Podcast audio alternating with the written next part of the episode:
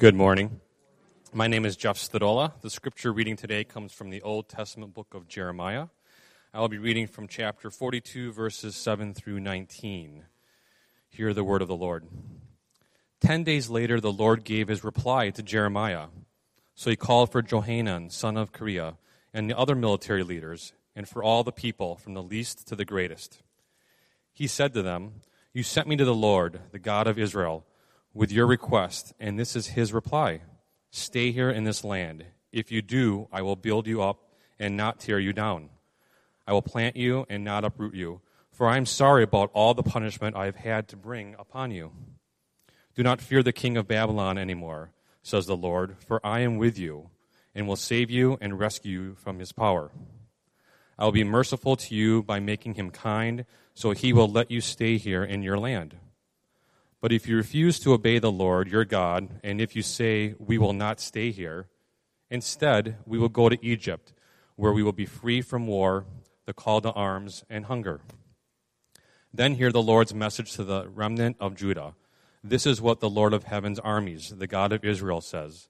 If you are determined to go to Egypt and live there, the very war and famine you fear will catch up to you, and you will die there. That is the fate awaiting every one of you who insists on going to live in Egypt. Yes, you will die from war, famine, and disease. None of you will escape the disaster I will bring upon you there. This is what the Lord of heaven's armies, the God of Israel, says. Just as my anger and fury have been poured out on the people of Jerusalem, so they will be poured out on you when you enter Egypt. You will be an object of damnation, horror, cursing, and mockery, and you will never see your homeland again. Listen, your remnant of Judah, the Lord has told you, do not go to Egypt. Don't forget this warning I have given you today. This is the word of the Lord. Thanks be to God. Thanks, Jeff. Well, we are in the second week of a message series that we began last week called So Far From Home. And as we look around at the culture around us, I feel like we're not really living in the same America that many of us grew up in. And this series aims at what does it look like to be faithful to Christ as we live in a culture that's increasingly hostile to Christianity, as Christianity is pushed further and further to the margins. What does it look like as a church to be faithful to Christ in exile? This is the biblical word called exile, meaning living in a place that's not your home. Living in a place that's not your home. Well, on May 17th, 1994, a song was released that Morgan and I really love. It's kind of a guilty pleasure of mine. And it's one of these things where when you find out that someone else likes this song, you're like, yeah, you like that song too? All right, you know. So on May 17th, 1994, Lisa Loeb released this song, Stay. And it was the principal track on the movie soundtrack for the movie Reality Bites. And this song catapulted Lisa Loeb from obscurity, and the song rose all the way to the number one spot on the Billboard chart. So almost overnight, Lisa Loeb became a pop sensation. And this song is a timeless relic of 90s pop because a musical group on YouTube by the name of Walk Off the Earth just teamed up with Lisa Loeb to redo this song. So let's watch that right now. You said, hey, hey, stay.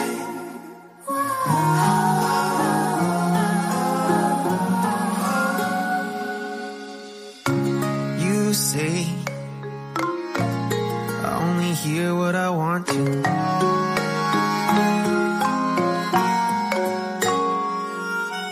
And you say, I talk so all the time. And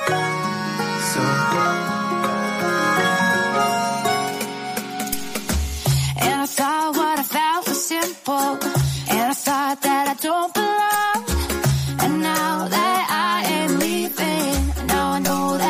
something wrong, 'cause I missed you. Yeah, yeah, I missed you. I missed you. You say I only hear what I want to. I don't listen hard.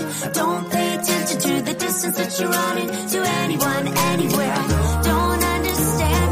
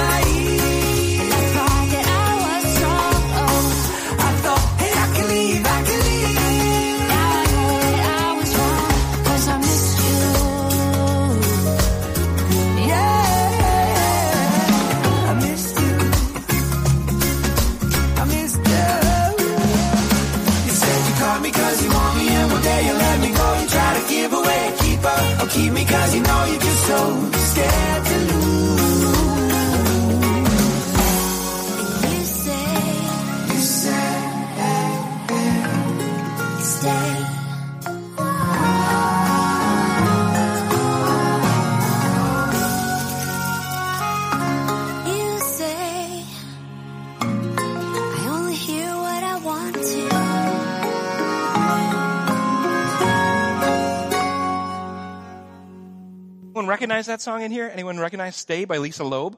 Really? I thought the whole room would know that song. Oh, man. Okay, good. All right. Now I'm seeing it like, I know that song. There's only one thing that bothers me about this video, and I think I need to poll these college students who are here with us for Mother's Day today, is the one guy is wearing a bacon collar. Is a bacon collar making a comeback or something? Or was anyone else bothered by that? Like, throw that shirt away. So anyway, I bring up the video of Stay because the message in the song is stay, all right? That's how the song climaxes, is stay with me. And the message of stay in the song is the same message that God is going to give to his people, the Jews, this remnant that was left behind in Judea after the Babylonians invaded. That's the same message that God's going to give to his people today in our text, which is stay. And so just to set up the story that we're going to look at today, or the events that we're going to look at today, just as a reminder, when God creates the world and creates humanity, he tasks humanity with a special job. Humanity is tasked with the job of being images or reflections of who God is to the rest of creation. Some might call this sub-ruling. So they sub-rule under God, tasked with the job of spreading God's rule and reign all over the globe. But humanity doesn't do that job. Instead, they try to seize the status of God himself rather than being a sub-ruler underneath God. They try to seize God's status. And in so doing, they bring sin into the world and they condemn all of humanity to death and fracture their relationship with God. But God is a good God and a loving God, and he's not content to live or let creation languish in this fractured, condemned state. And so what he does is he sticks to the goal that he's always had for his humanity, and that is raising up a group of people who will be his imagers to spread his reign over this earth and reflect who he is to all of creation. And so he uses this man Abraham to birth this nation of people who pick up the baton that was originally given to Adam and Eve to spread his reign all over the earth and reflect who he is to the rest of creation. And so in the same way that Adam and Eve were to be images, Israel is to reflect who God is to all the other nations around them. But unfortunately, like Adam and Eve, Israel doesn't do their job of reflecting God. Instead, instead of reflecting God to the other nations, they ignore God and reflect the other nations. And so as a way of punishment, God allows this rising power of Babylon to come in and lay siege to the capital city of Jerusalem in Judah. And eventually the army conquers that city, the walls fall, the army runs into the city, and Judah as a nation has fallen to the Babylonians. And now many of these Jews who were living in the city of Jerusalem and living in the nation of Judah are being exiled or deported to this foreign land of Babylon. And these Jews have to make this journey all the way from Jerusalem, and they go north first, and then they head to the east to get down to that foreign city of Babylon. So you have these two places that are prominent in our text today. One is Jerusalem, which is the capital of Judah where God's people lived, and the other is Babylon, which is the capital city of this foreign rising power of Babylon. And not every Jew was deported or exiled to Babylon. There was a remnant that was left behind in Jerusalem. We call them a remnant. So what would happen is Babylon, when they take over Jerusalem and when they take over a foreign nation or conquer a foreign nation, they want the best and the brightest that that nation has to offer. And so if you were a Jew who was rich or had power or held a position of authority or status, Babylon saw that as valuable, and they would have wanted you to live with them in Babylon so you could contribute to the empire, to the nation that they were building. But if you were poor, or if you were sick, or if you were elderly, in Babylon's eyes, you had no value, and so they left you behind because you probably wouldn't even be able to make the journey anyway, and you wouldn't be able to contribute to this new empire that Babylon's trying to build. And so these people were left behind, we call them the remnant, in Jerusalem who escaped being exported or deported to Babylon. And in the same way, I feel like the message that we have today, this message to that remnant that got left behind in Jerusalem, is a very poignant message for us as the American church, because we don't live in a foreign land. We're still living in the land we've always known. We're still living in the geographical area that we've always known. We're still living here in America. But the country that we live in, we don't recognize anymore. The country that we live in is becoming increasingly hostile. The country that we live in has less and less room for Christianity. The country that we live in is putting the pressure on us more and more. And so this message that's given to these Jews left behind in Jerusalem is really poignant for us as Americans, because just like those Jews, the American church is heading into exile, and I would say we're already there. But that's the whole point of this series, is how do we, as the remnant, as these Jews, live faithfully in exile? How do we, just like God's people, the Jews, live faithfully in exile? How do we live faithfully in exile? And today, as we look at the events of Jeremiah chapter 40 through about 43, we're going to see four different men. And each one of these men is going to have a different response to how they live in exile. And three of those responses are wrong. And one of those responses is godly and right. All right. So the first man that we're introduced as we look at these events in Jeremiah 40 through 43 is this man by the name of Gedaliah. And Gedaliah is selected to become the governor of Judea. So Judah has fallen to the Babylonians. They've marched into Jerusalem and they've taken over the land. And now, rather than Nebuchadnezzar, the king of Babylon, trying to rule everywhere by himself, he elects these governors to kind of rule on his behalf, because he's ruling from Babylon.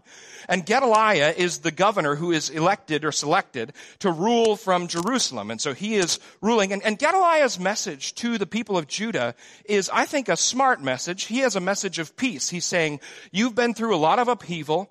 You've been through a lot of tumult and turmoil, and now my goal as your leader is to lead us peacefully into a new future together. And he appeals to some of the military leaders that were residual military Jews from the area, some of these men who had fought in the Judah army. He appeals to them, and he says, hey, let's let bygones be bygones. Let's let the past be in the past. I want to be at peace with you. I want to live peacefully in the future, so just feel free. He said, Babylon, if you just put down your roots, and if you just kind of live peacefully, Babylon is, I'm going to represent you fairly in Babylon, like I want to treat you well. And so he's got a good message. It's sort of a message of peace. And so he sells the people on this message of peace. And what he does to kind of appeal to the residual soldiers of Judah is he throws them a banquet. And he invites them to this banquet. And Johanan, who we're going to talk more about later, and Johanan, who's a former military leader in the Judah army, he gets word that another former military leader named Ishmael is trying to kill Gedaliah. And so Johanan warns Gedaliah, and he says, hey, there's this guy named Ishmael. He's another warrior. He's trying to kill you. Do you want me to go take him out for you? Johanan's ready to accept Gedaliah's message of peace and moving forward into the future. And so Johanan says, this man, Ishmael's trying to kill you, man. So do you want me to take him out before he can kill you? And Gedaliah says, no, don't worry about it. And so Gedaliah throws this banquet, and then Ishmael, as this despicable human being, in this despicable act, he slaughters Gedaliah right at the banquet table, right there in front of everybody. And so not only is the murder horrible, but he murders the person. It's like a cheap shot, because he does it right at this banquet where Gedaliah was trying to appeal to these Judah military leaders. And so this is Gedaliah's response. His response is denial, because he denied the report from Johanan that Ishmael was trying to kill him. He's like, no, everything's going to be fine. And it cost him his life, because he denied the report from Johanan that someone was trying to kill him. It cost him his life. There's a lot of moving parts. Are you following me so far in this story? Okay, good. I'm telling it okay. All right. Yeah, there's a lot of moving parts. So Ishmael murders Gedaliah, and Gedaliah's response to living in exile was one of denial. By all accounts, he was a savvy leader, but he denied this report, and it cost him his life. And as I look around at the American churches, I see many churches who respond to our culture that's changing around us with a response of denial. They put their heads in the sand and they do what they've always done. And they deny that there's anybody out there that's dying and going to hell and needs Christ. And they deny that they need to do anything differently. They deny that they need to actually appeal to people who aren't in the room yet. They deny that they need to push forward the gospel and lay aside their preferences for the preference of Christ and what he wants over their lives. I heard a story from a friend recently, and this friend is in leadership at his church that he attends, and he was telling me about a guy in their church. He's a lifer. And he was telling me about this lifer that's been in their church, and so he's been in their church forever. And he said, yeah, this lifer is ready to leave the church. And I said, well, why is this lifer going to leave your church? And he said, this lifer doesn't like what the changes that we're making in our church, because this particular church that my friend is in leadership at is trying to make some changes to appeal to people who don't know Jesus yet, trying to get some people that don't know Christ or aren't a part of them yet or aren't reached with the gospel yet. And so my friend is telling me that this lifer in their church is ready to leave the church because he doesn't like all these changes. And then my friend told me this, which just floored me in a horrible way. My friend told me this. He said, this lifer in our church said, I'm ready to leave because I don't like these changes. And he said, well, why? And he said, this lifer said, I don't feel that I should have to change for somebody else. I don't feel like I should have to sacrifice what I want for somebody else. And when I heard that, I said, I don't even know. Only God knows, right? But I don't even know if this guy is a Christian. Because that's not part of our vocabulary as Christianity, because Jesus gave up everything for everybody else. And so this man's response is denial. He denies that he needs to do anything different as a result of Jesus Christ being Lord in his life. I don't think Jesus is Lord of his life. He denies that the church should be doing anything different as a result of the changing culture. He denies the gospel, that the gospel should be an organic Jesus disciple-making movement. He just likes what he likes and the way things have always been. So it's a serve me message. So he denies that anything needs to be done to see the gospel go forward. And this is a wrong response that many churches are having to exile, which is really, really sad. So the next guy that we've already met is Ishmael. And this guy is a bad dude, folks. He is a bad dude.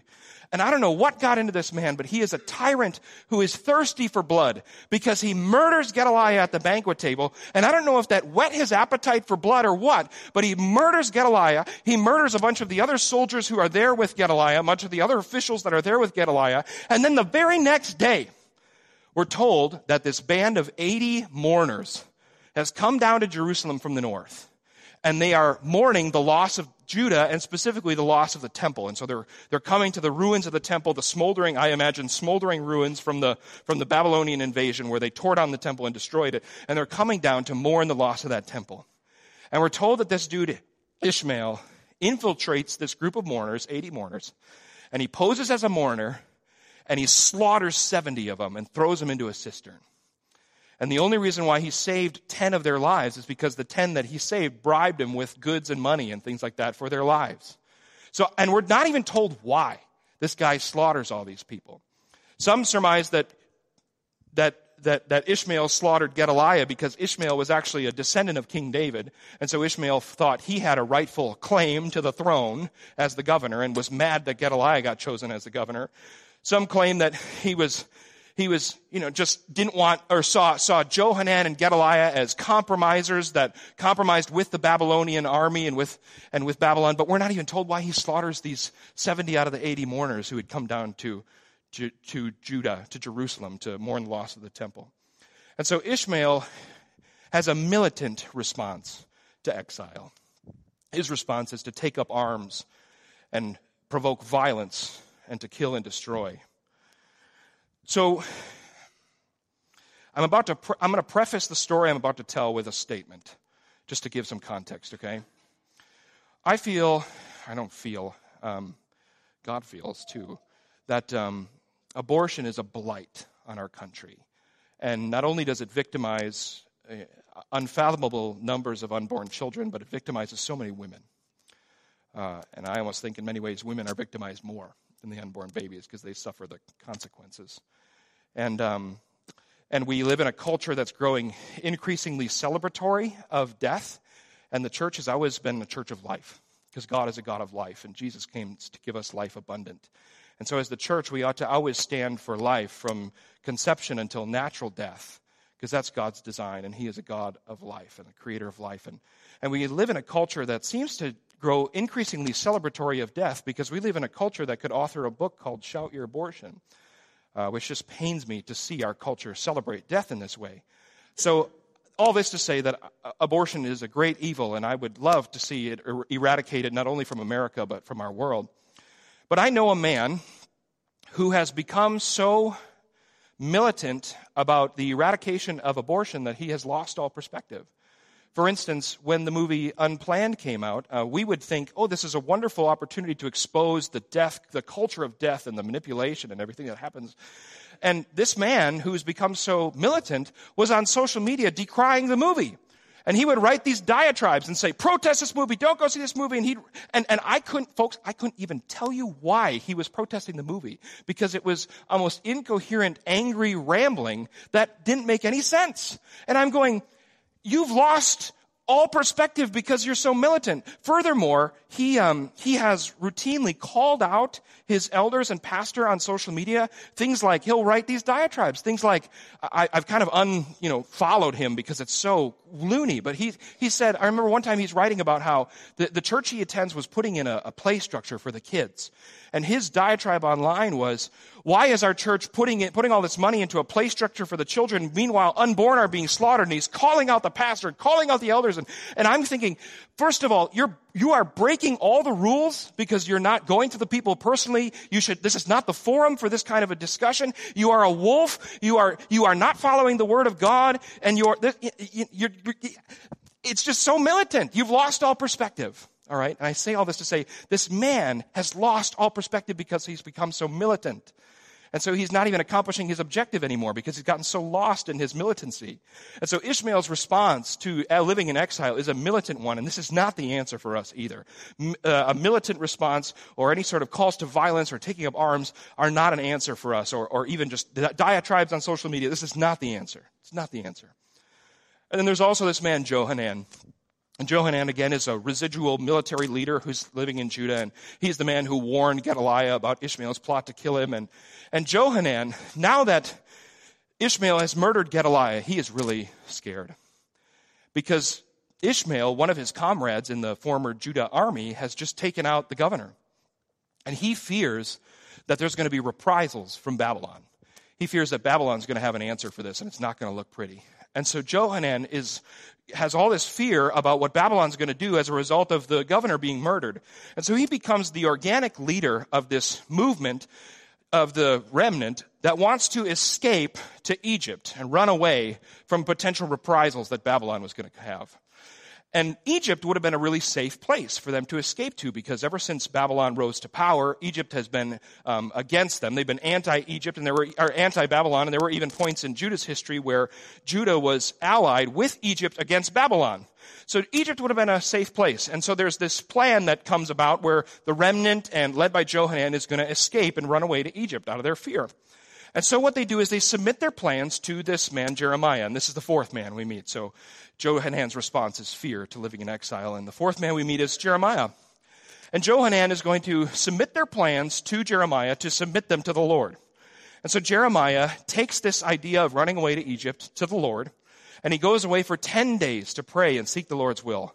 And after 10 days, he comes back with this response. So this is God's response to the plan of running away from Egypt through the prophet Jeremiah. Here's what God says through Jeremiah. Stay here in this land.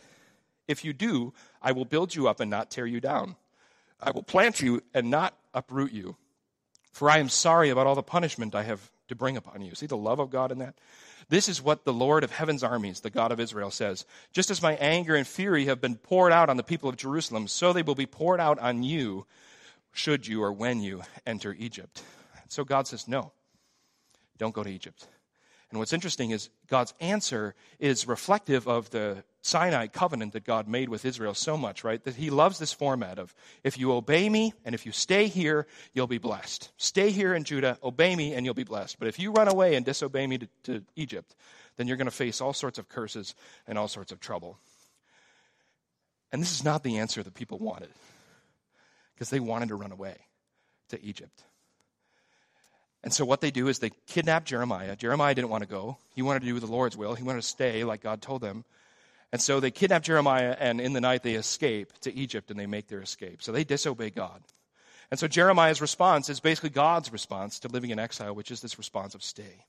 God tells them, stay in the land, and I'll make you flourish. Despite living in exile, stay here and be a faithful witness. But they don't listen, and they flee.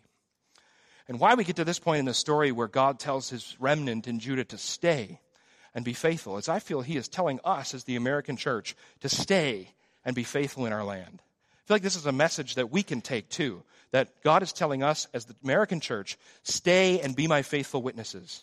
You don't have to be afraid. You don't have to run away or flee. You don't have to take up arms or be militant. You don't have to deny what's happening around you. Yeah, it's getting harder out there, but I want you to stay and be my faithful remnant. I feel like that's what God is telling the American church.